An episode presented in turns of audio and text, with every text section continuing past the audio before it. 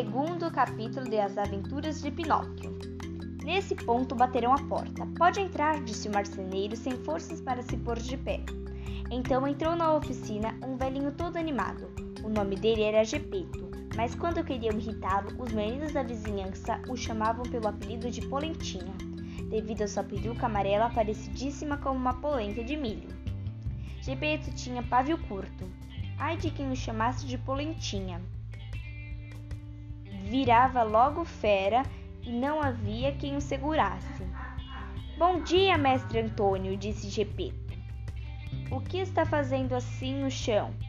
Estou ens ensinando matemática às formigas. Bom aproveito. O que eu trouxe aqui, compadre Gepeto? As pernas.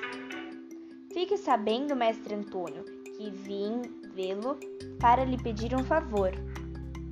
Aqui estou pronto para atendê-lo, replicou o marceneiro, aguentando-se sobre os joelhos, erguendo seus joelhos. Hoje de manhã me ocorreu uma ideia. Vamos ver. Pensei em fabricar sozinho uma linda marionete de madeira, mas uma marionete maravilhosa que saiba dançar, esgrimir e dar saltos mortais. Como essa marionete, quero rodar o mundo para conseguir um pedaço de pão e um copo de vinho. O que acha? Bravo, Polentinha! gritou aquela mesma vozinha que não se entendia de onde saísse. Ouvindo-se chamar de Polentinha, compadre Chepeto ficou vermelho de raiva que nem um pimentão e, voltando-se para o marceneiro, disse-lhe enfurecido: Por que está me ofendendo? Quem está ofendendo você? Me chamou de polentinha. Não fui eu. Vai ver então que fui eu, pois eu digo que foi o senhor. Não. Sim. Não. Sim. Esquentando-se cada vez mais, passaram, as passaram das palavras aos atos e se agarraram, de unharam, se morderam, se amarrotaram, acabando o combate Mestre Antônio viu-se que a peruca amarela de Gepeto nas mãos.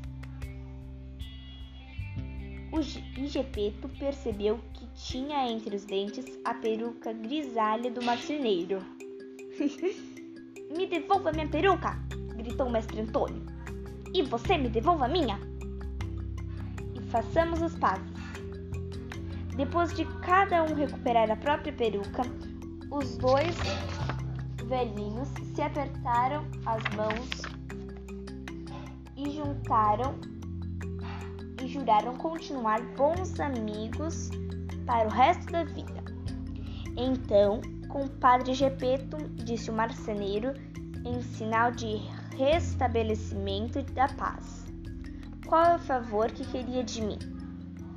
Queria um pouco de madeira para fabricar a minha marionete. O senhor me dá? Mestre Antônio, todo contente, foi logo pegar sobre a bancada aquele pedaço de madeira que lhe havia dado tantos sustos.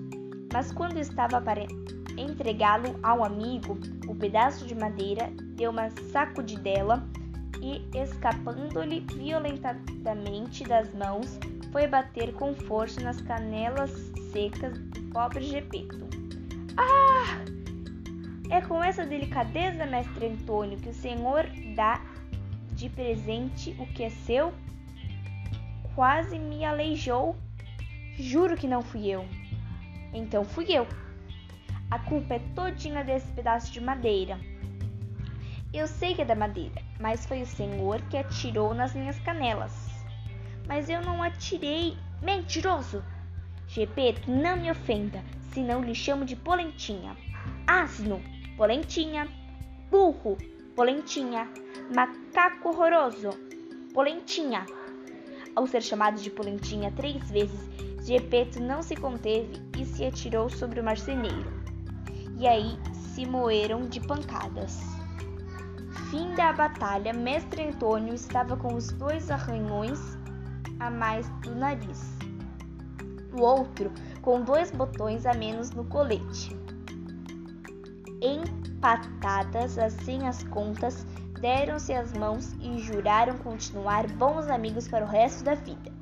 Em seguida, Gepeto pegou seu belo pedaço de madeira e, agradecendo a mestre Antônio, voltou mancando para a casa. Nós acabamos o terceiro capítulo, o segundo capítulo, e o próximo será o terceiro. Agora, nesse capítulo, então, a gente viu que o mestre Cereja, que era o marceneiro, dá o pedaço de madeira de presente a seu amigo Gepeto, que o leva para a fábrica uma marionete maravilhosa, capaz de dançar, escrimir e, saltos, e dar saltos mortais. Vamos ver né, como vai ficar essa marionete. Agora eu quero que você imagine como ela vai ficar. Desenhe a marionete.